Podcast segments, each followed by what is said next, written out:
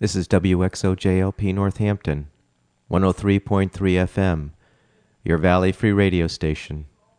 Welcome. I'm Warren Odess and this is A Baha'i Perspective.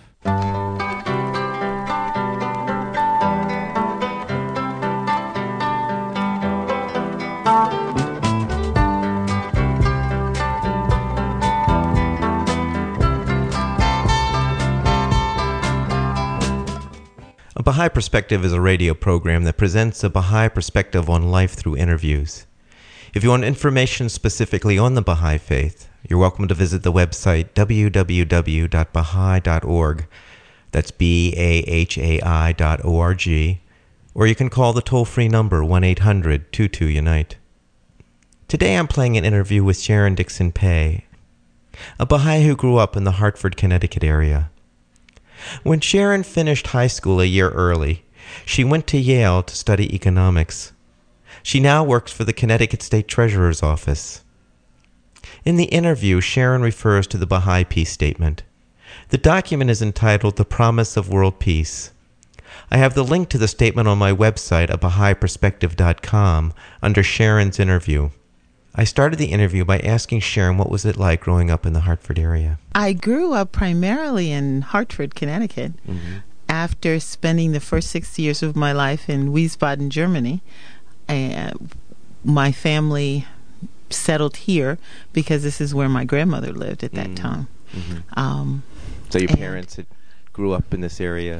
no, actually, all of my parents and um uh, relatives are from North and South Carolina. My mother was born in North Carolina, and my father was born in South Carolina. So um, we have very southern roots, but that's very indicative of the population here in in uh, Hartford in this area. Mhm. Uh, there were a lot of people that migrated up to this area. I see. Yeah. Mhm. Okay. So you came back when you were six, you said, to Hartford? Came you back. came to Hartford when you were six after? Came to Hartford when I was six. Um, Did you learn any German while you were in Germany? Well, yes, as we we learned German because we had German babysitters and very much integrating the German um, um, culture to as, as much as U.S. servicemen could be. Right. Um, and we found uh, that the family acclimated very well to being in in that area. Mhm. We uh, went to school as limited as you know kindergartners, uh, and I had uh, a sister born in Germany as well. Uh-huh. So you have how many siblings? I have two sisters. Okay. Yeah. Okay. So, So you were an infant when you yes, moved to Germany? Went over by boat to Germany with my mother, and Okay. um, at uh, nine months old. So I came back here when I was when I was six. Okay. Do you remember anything about your first experiences coming back to the States after? I remember it being quite interesting because I constantly heard people say that I talked funny and that sort of thing. But you remember, you know, I was in first first grade, and we basically moved into the African American community and had a very close knit family. Many of my father's brothers and sisters lived in this area, so all of our celebrations and our entire life was pretty much um, revolving around family. So Mm. we got to know neighbors very well, and we eventually bought a house and moved into another section of Hartford Mhm. where I went to school Mhm. and attended um, public schools actually until I went to high school Okay. and then went to school in Simsbury. And uh, uh, both of my sisters went to Catholic uh, Catholic high school, grammar school and high school actually, and so they have a a different different experience. But we've always been a very close knit family, Mhm. and um, we've uh, kind of continued that by moving here to Windsor. There Mhm. are we're all within walking distance of each other Oh, that's great. in uh, Windsor, so it's um, it's really kind of neat. yeah. Yeah, Yeah. I assume you grew up Catholic? I grew up Baptist actually, Okay. um, so why is it? how Black is missionary Baptist. It that, all right. So how is it your Sisters went to Catholic yeah. school. My family became familiar with the parochial schools because we lived within the neighborhood of a school called St. Justin's School, and many of the children in that area went to St. Justin's after spending a bit of time in the public school.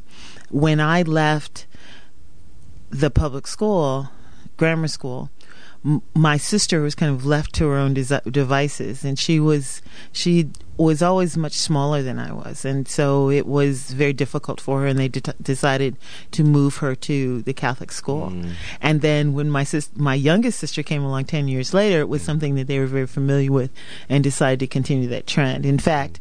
They both went to St. Justin's. They both went to Loomis Chafee and graduated from there. And then they both went to Georgetown and graduated in accounting from Georgetown.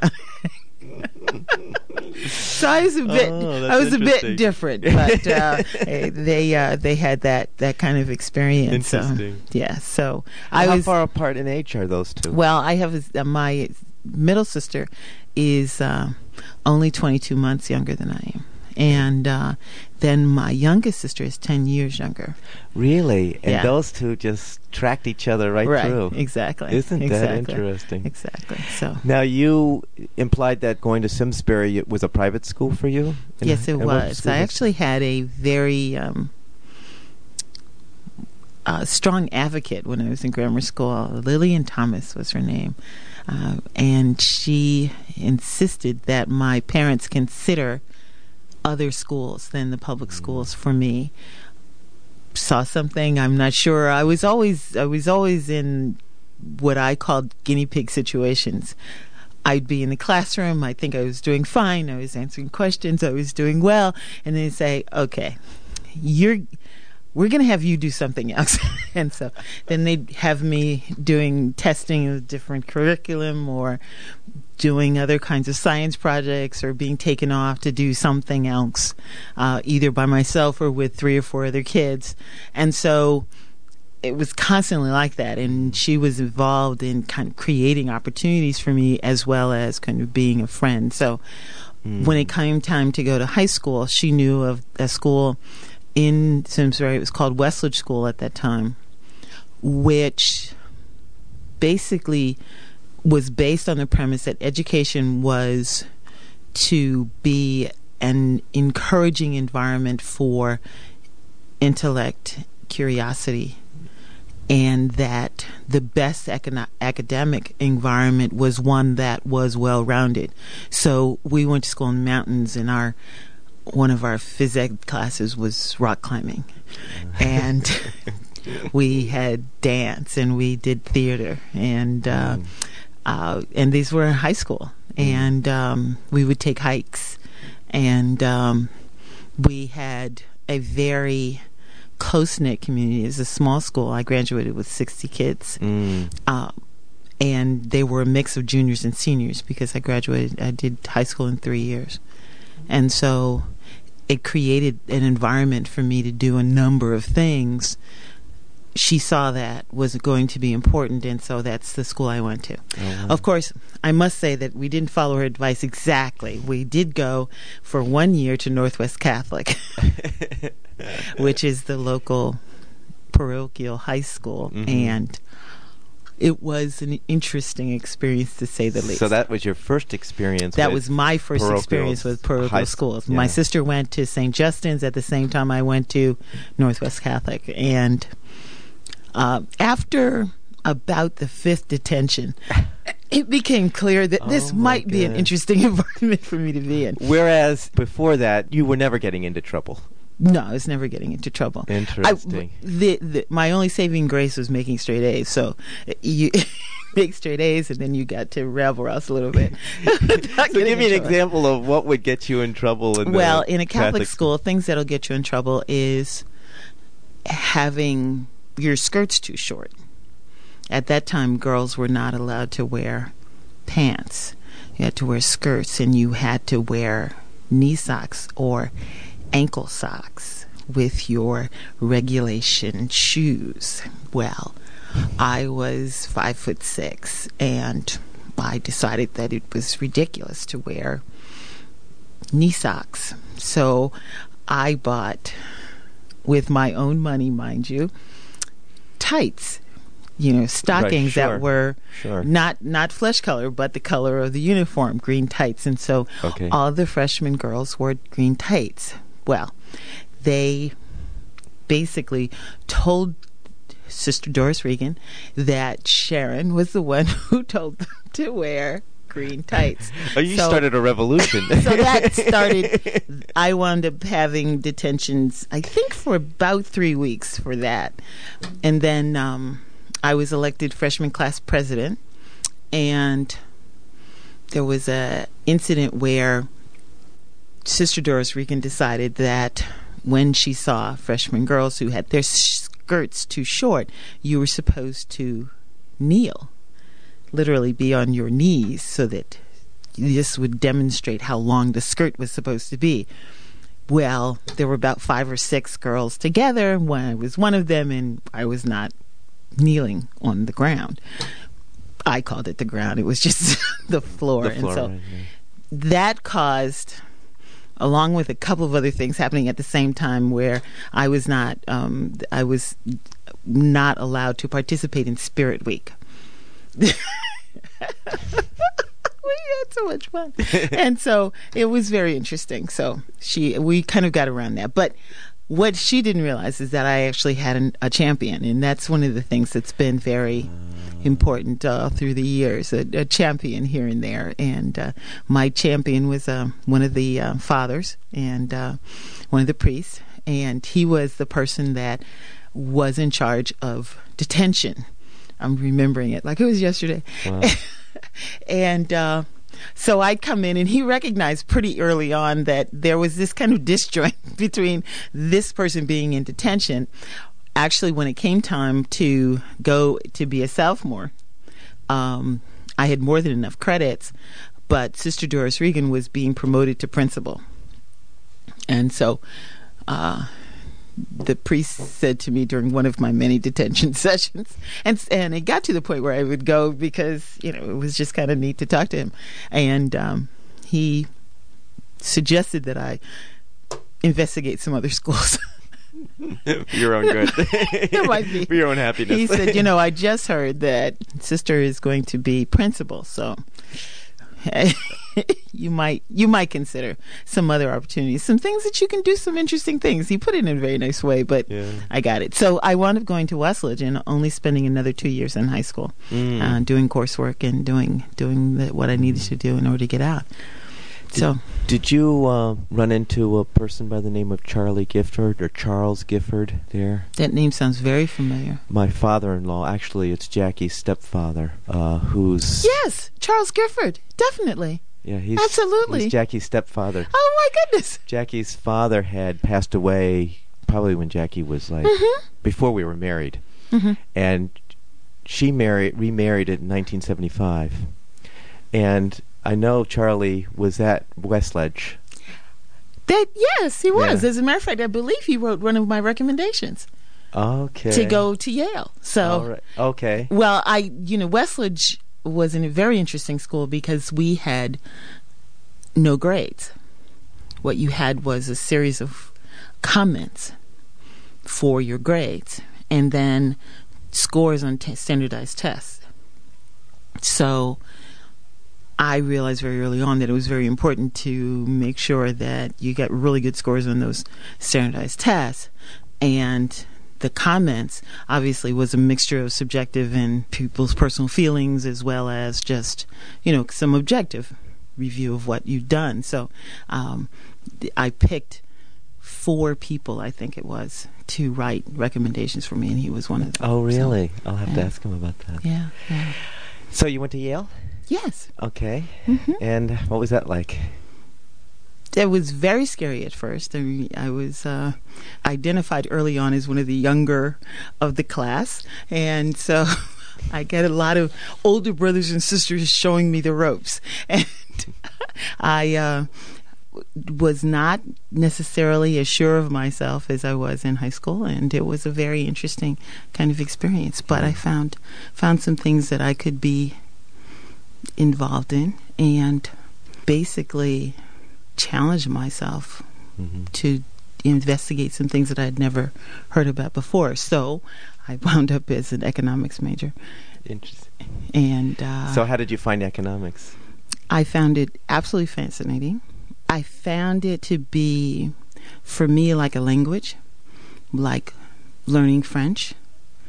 And I found the interesting thing for me would be able to explain it to other people. So, being able to speak French and then being able to teach French. Mm, mm. So, being able to speak economics or lo- know economics and then Mhm. being able to teach other people. So, Mhm. um, and I also found an interesting mix between African American studies and economics. Uh, one of the things that I did not know at that time that I know now is my investigation was kind of the result of needing to answer certain kinds of questions. And I found that that need to answer certain kinds of questions continued to sustain me throughout my academic career. So um, it was it was challenging. It was really wonderful in that all the resources that you could possibly need and things that you didn't even know were available Mm. were available there. So I Mm. came from a very cocooned uh, experience where I was the first to go to college at all, and being in that environment was really phenomenal. So Mm. I'm sure I did not take advantage of all of the experiences to the same level, but Mm. even to today, I can I think about the fact that that's my academic background Mm. and am galvanized by that. Yeah. So it almost is it's it's almost a responsibility. So What were the questions that you were trying to find I was trying to. Some of the questions were more of inquiries and why certain things happen the way they did, and what makes people do the kinds of things that they do. I became very interested in this idea of being very talented and making contribution and at the same time living a solid kind of life. So I became very interested in kind of this du- duality to a certain extent, Mm. where you know, many women were either forced into a situation of making choices or they either killed themselves trying to be everything that they had to be. The other thing was very important to me is the kind of different layers of society that in fact the African religion, African religious societies, African social societies that existed in Philadelphia that actually sustained large communities for many, many years and still still have an interesting legacy in some of the organizations that came out of them. They were the kind of mechanism for people to have not only economic security to a limited extent. I mean, if you worked or if you were free, you could, or if you were not, you could do something else. But these societies actually were kind of reflections of the broader society. There were people who had power, there were people who just received aid, there were people who gave aid, there were people that had positions of authority over others, there were people that this was the only place where they could stand upright and really make a contribution. There was a very interesting reliance on God. At the same time a kind of understanding that there had to be some sort of work or industry. And along with that, kind of a third pillar, this social interaction that galvanized people or, and kept people together and Mm. and gave people reasons for living and and and doing various kinds of things Mhm. there's an interconnection in all of that. And I attempted to, in my senior thesis, to describe the impact of these kinds of societies and the fact that many African Americans still belong to different kinds of societies like this in different forms. Mhm. Um, the impact of that on, on the economic stability of those communities. Actually, while I was at Yale, I did an internship at uh, the Connecticut State Treasurer's office. First, first intern I was, The, and uh, the first intern for the uh, Connecticut office. State Treasurer's office. Yeah, Very yeah. good. So Mm.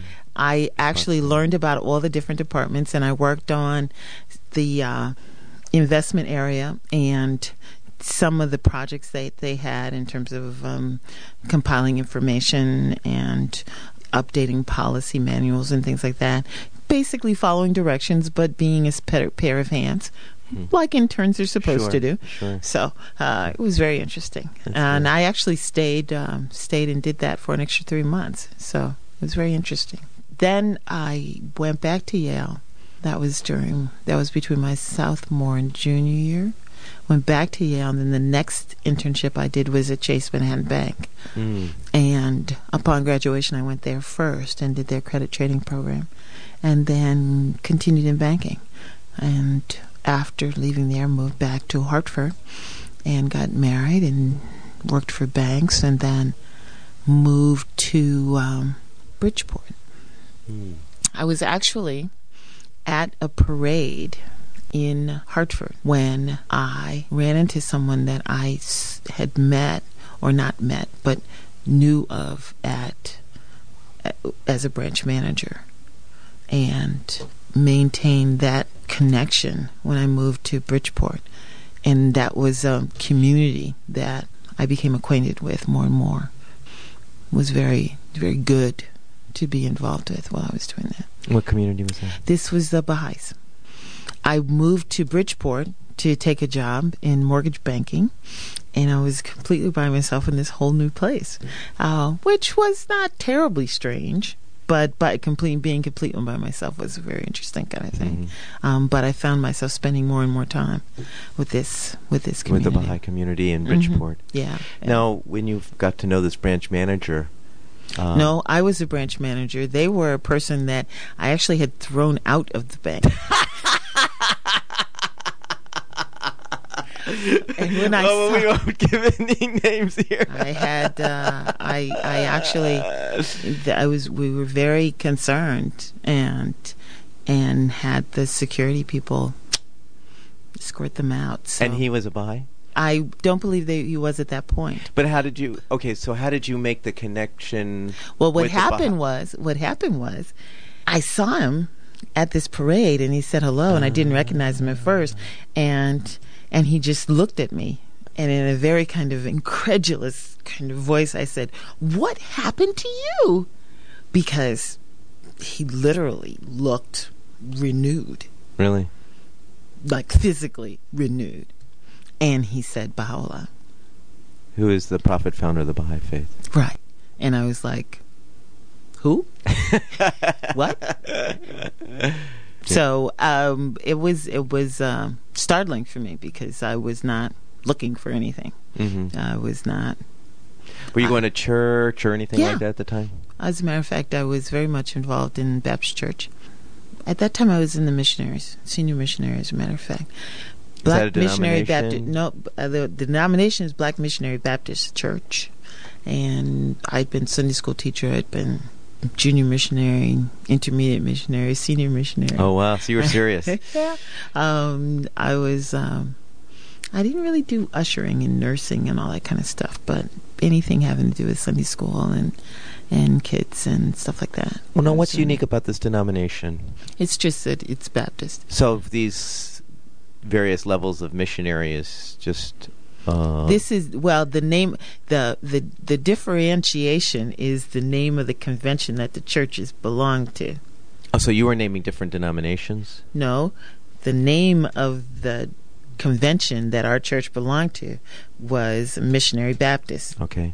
And so it's an African American church, so that's what it is, Black Missionary Baptist. And so we were with the Southern Convention, and so that's kind of that's the denomination. Right. Um, throughout the, um, the Baptists are associated with various conventions, American Baptists, Mm. etc. But you mentioned something about I was a first missionary and then second. Oh, oh, that's um, that's like um, let's see, what would be a comparable thing?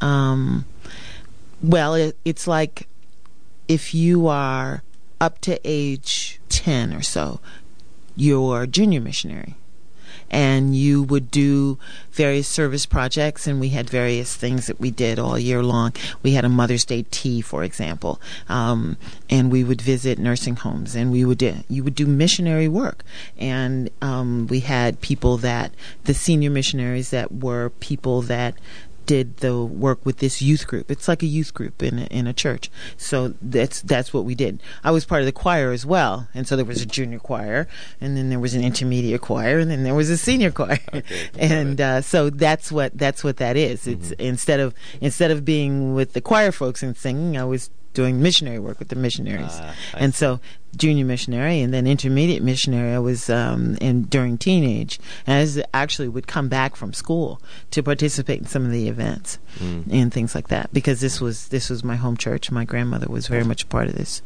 this church and my family and everything so Right. Mm-hmm. And when you were in Bridgeport, you were going to this church as well. yeah I was driving back home Oh, you really? oh, yeah Okay. I was driving So back home to come go to church That's a couple of hours, right? what uh, about Hour and a half. I could do it in an hour and a half I could do it in an hour actually on a good day okay, but at the same time, you were sort of investigating this Baha'i thing. Well, what happened was I was invited to go to a, he said, a get together to find out about the faith.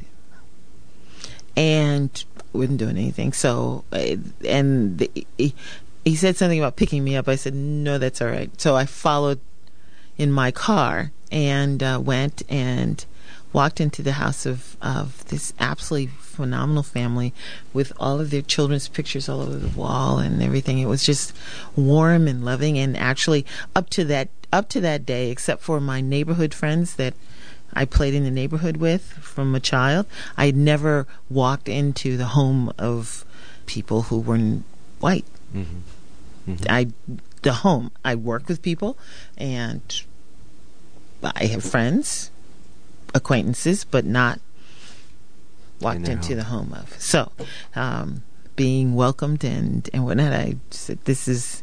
I'm not sure what this is, but this is something that I, at least I can be around, and I would not mind having my son be."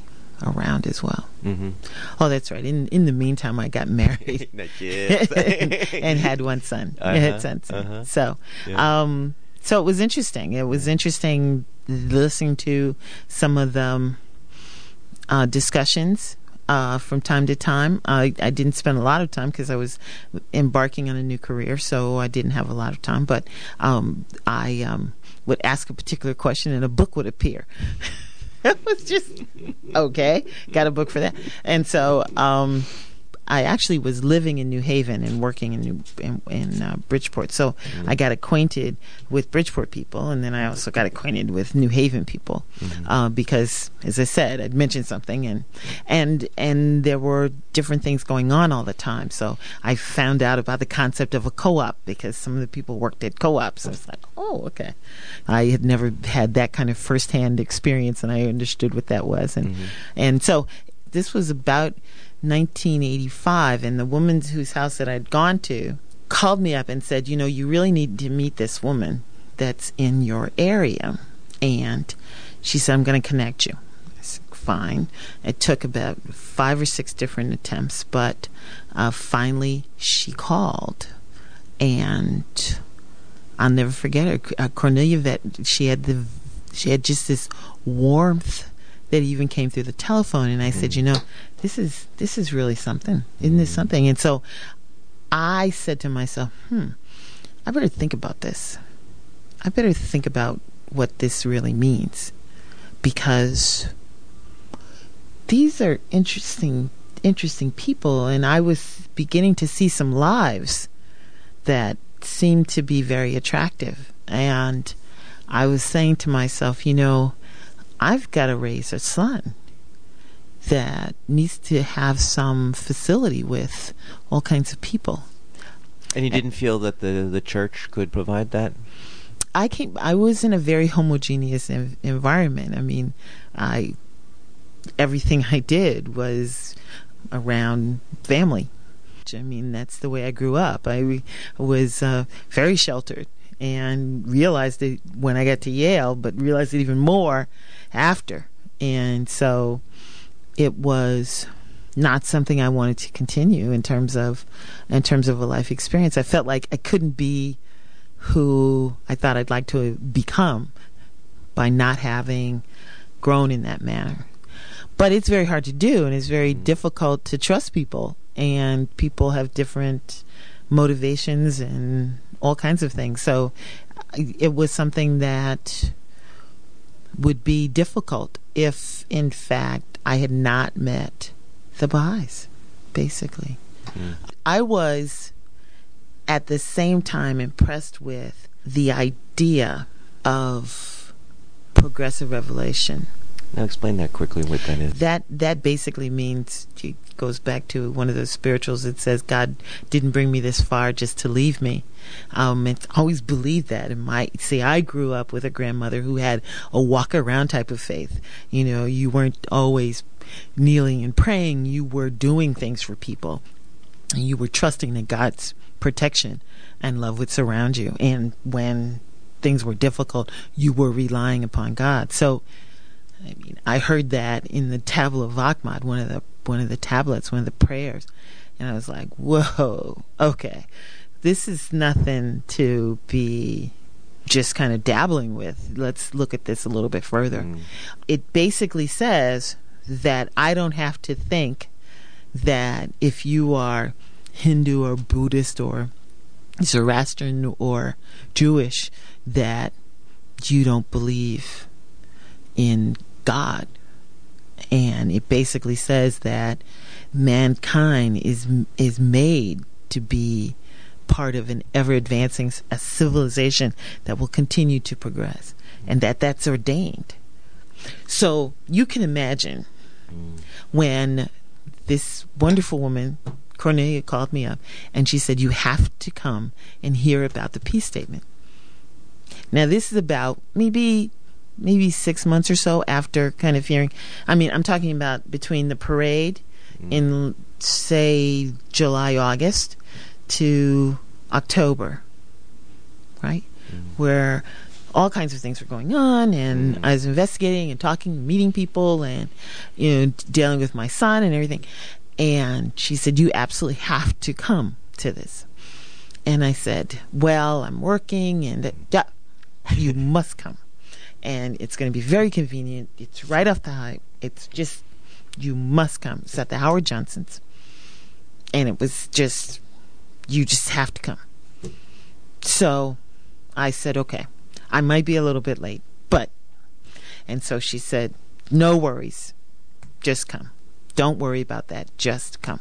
So sure enough, I came, walked into the room, and it was this very mixed group of people. I seem to remember that there were about maybe 12, 14. Um, she, I think she tells me now that there were maybe only six, but that's okay. and we came in, and lit, this was the the end of October, and this statement had just came out, and we started reading it. Now, can you give me a little back background on the statement?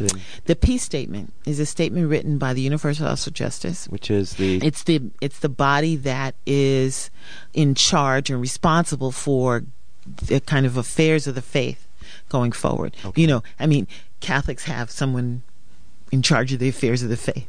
You know, Muslims have someone in charge of the affairs of the faith. The Baha'is, it's the Universal House of Justice. And it's part of a whole social order, which starts with the something called a local spiritual assembly. You know, because locally Catholics have someone that's in charge of the affairs of the faith, Muslims have someone in charge of the faith, Baha'is have someone in charge of the affairs of the faith. And the affairs of the faith are governed by a group of nine people. And so those local spiritual assemblies actually are the kind of the foundation of the whole of, of the whole social structure of the faith. Mm-hmm. And then there are regional councils, uh, which are elected all in the same way, um, by no politicking or anything like that, by the whole regions that are set up all over the country, and this is worldwide. And then there is a national spiritual assembly, and it's elected through a system of delegates. And each and the national spiritual assemblies all come together from around the world and elect the universal house of justice. So, once again, it's a whole social structure. It's very beautifully outlined kind of thing, and it relies on people. It relies on you and I actively engaging in the faith. Mm. It's it's just absolutely phenomenal. So They produced the statement. they produced this statement, and this statement was written at a time when people were kind of hopeless, and I know I felt that way, and there was no reason for me to have to feel that way. I mean, I had a good, strong religious background, an excellent academic career, um, background, um, skills and talents, and uh, I was working in banking where I was very happy. There was a nice meld between economics and dealing with people. I mean, I could spend all day just talking to people about balancing their checkbooks and, and doing budgeting and everything else, but then also step back and think about, well, the growth of my branch and what that means in this community. And, you know, I was on several boards. I was doing all kinds of things. I had a house, a husband, and a beautiful baby boy. So hopeless? Why was I hopeless? Why was I feeling this sense of despair? Well, the peace statement basically said understand that peace is inevitable, whether by strife or war or by the peaceful consultation of mankind. Peace is inevitable. Mm. I felt a real sense of ah, I knew it all the time, but now here it was it was written down. It, and the peace statement is laid out in such a way that kind of it kind of talks about kind of how we got to where we are now but understand peace is inevitable. In the midst of all of that peace is inevitable. Understand that things may get worse before they get quote unquote better but understand that peace for mankind is inevitable. Mm. I was just blown away. I just could not. And we read the whole statement. Now, of course, when I talk to other people about their review of the peace statement, they say that they went through a couple of paragraphs and I think we read the whole statement. And I was mesmerized the whole time. Mm. I just, I've read it several times since then, and every time I read it, I have a renewed sense of hope. And the other thing was, I felt like it was important to be a part of working for this. That if this was the bunch leading this group, and this is their understanding of what we're supposed to be doing, then this might be something I need to investigate. And the thing that was so absolutely beautiful for me is that I'd already fallen in love with the prayers. Mm. The prayers of the Bab were Now the Like- Bab is the Bab came first. 1844, he declared his mission, and that kind of coincides with various other things in a kind of mystical way. But um, he had a very short mission um, and was um, basically executed. And the Bab had uh, a set of laws and a number of things uh, put in place. Baha'u'llah was given the mantle, basically. Um, that's the way I understand it. And other people might understand it differently, but basically, these twin manifestations of God, you know, like Jesus, and so these two were like that, um, and they provided the the the stuff that the Baha'i faith is is made of, and the tablets are basically writings, uh, for lack of a better word, Baha'i scripture. Um, is in the form of various tablets, much like much like the Bible. The Bible is various books, and Mm. tablet book, same thing. okay. so, so Yeah. uh, yeah. I guess the Bab and Baha'u'llah had revealed prayers, and these Yes. these touched your Yes, heart. absolutely. I see. Uh, to the point where you know, I was reading them to my son, to, for him to go to sleep, and things were sometimes very confusing and very difficult, um, as you can imagine, uh, if you're working in finance and you are an African American woman, you tend to have a few experiences that test your resolve, and so. Oh, that was actually a very good way to put that. and we got it down on tape. yeah, exactly. And so, so when tested, I began to find myself relying on the prayers. Now, interestingly enough, I knew how to pray, knew how to meditate, had been doing that for a long time. But there were parts of my religious experience up to that point that I couldn't gel. And so this gelled. And I found myself found myself saying, okay, now how in the world am I going to explain this to my family? Mm. And then I, I, I remember saying to myself, how am I going to explain this to my family? And then I said, oh, you believe this, don't you? And kind of surprised myself. And you had to tuck that away for a while because you're like, whoa, whoo this is, uh, this is not, you know, just another project. This is different. This is different. So I had to think about that for a little while. All of that had kind of taken place a little bit. And I say a little bit because we're not talking about a very long period of time, mm. but a little bit in terms of, you know, I've never been a sleeper. And so, you know, things keep you up nights. And this is one of the things that kept me up nights. But I was kind of continuing on. And then this whole thing with the peace statement, well, I declared that night. That's when you committed to being a Baha'i? Yes. Yes, wow. absolutely. And how many years ago was that? That was 1985.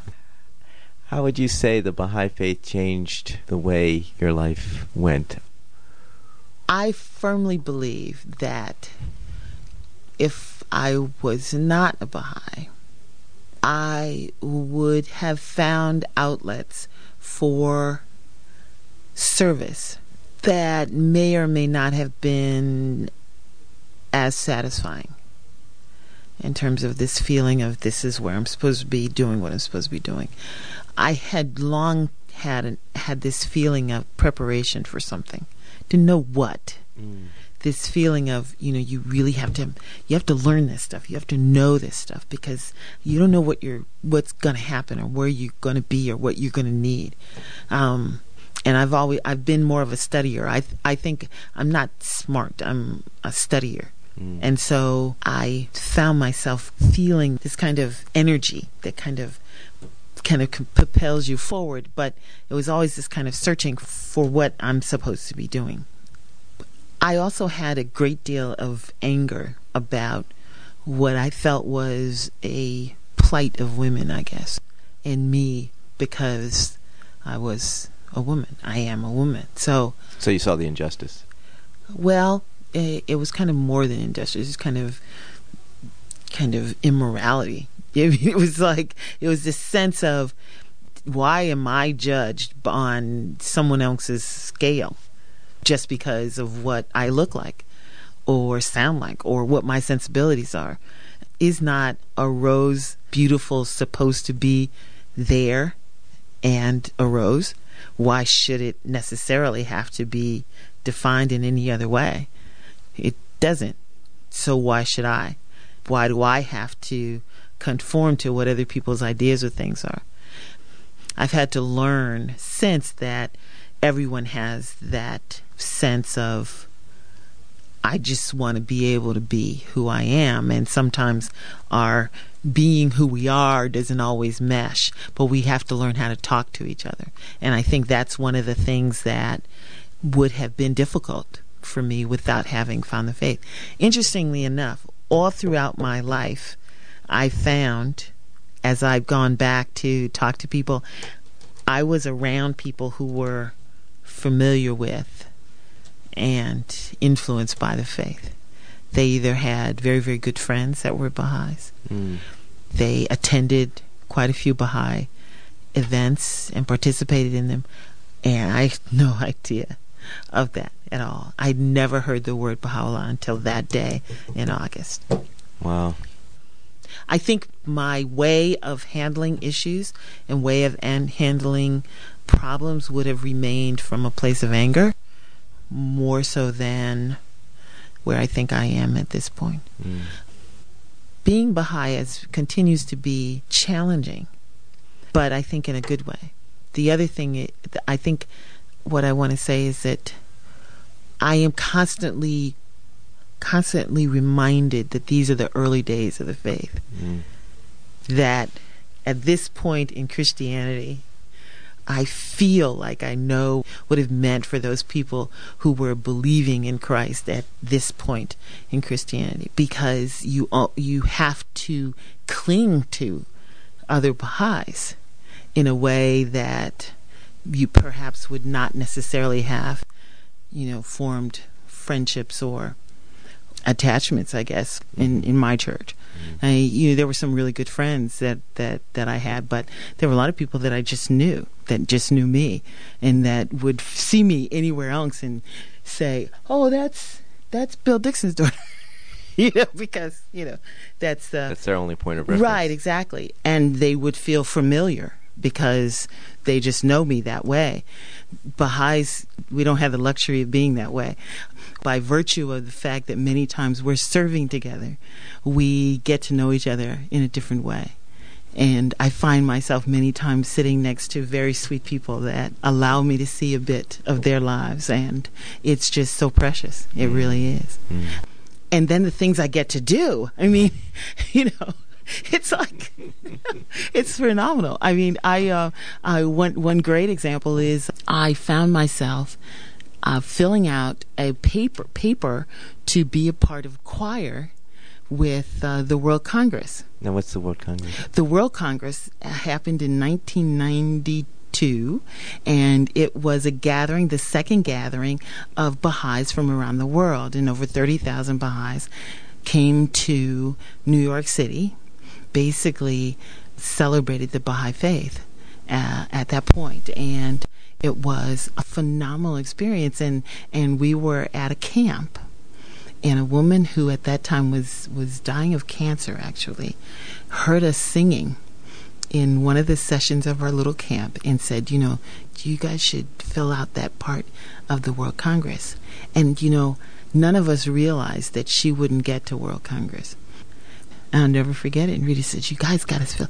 There were forms, and we filled them out, and we checked off that we wanted to do this choir thing, and we actually then formed our own little Connecticut chorale.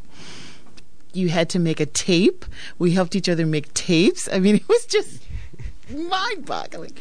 And then I found myself in this whole world of people who sing and play music, the 400 piece orchestra where we were standing around. They hit the first few notes of one of the songs and were sobbing because they had never heard the whole thing all together. It was just. It was just phenomenal. And we took our stuff on the train and all went to New York and stayed in one of the most unrenovated hotels probably in New York, but we didn't care. It was just phenomenal. So, and since then, I have been on tour to Europe twice. I've recorded in Slovakia with uh, the Slovakian Orchestra, and I've even sung in Carnegie Hall. Mm. So, I mean, it's like, what's not to love here? I at this at the same time, um, one of the things that I loved when I was Baptist was uh, Sunday school, and so I became a trainer for core curriculum the core is? curriculum for the education of Baha'i children is a series of lessons that basically teach children the faith, much like you, you have catechism in Catholics, you have Sunday school in Baptist, you have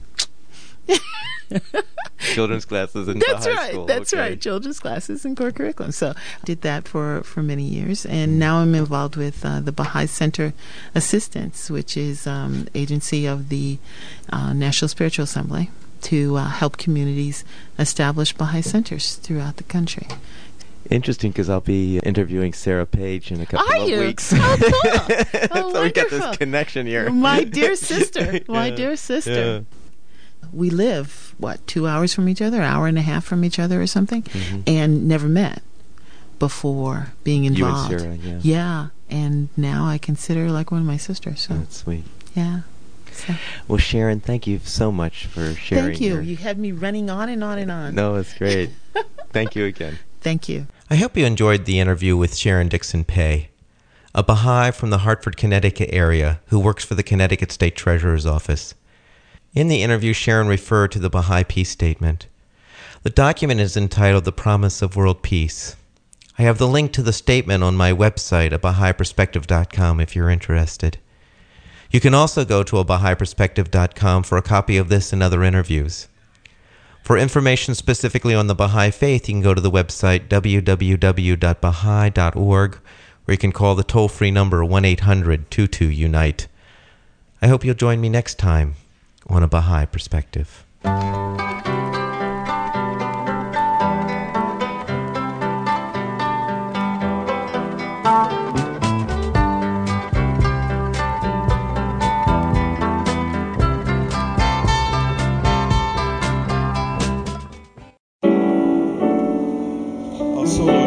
Song is Sean Gilmer.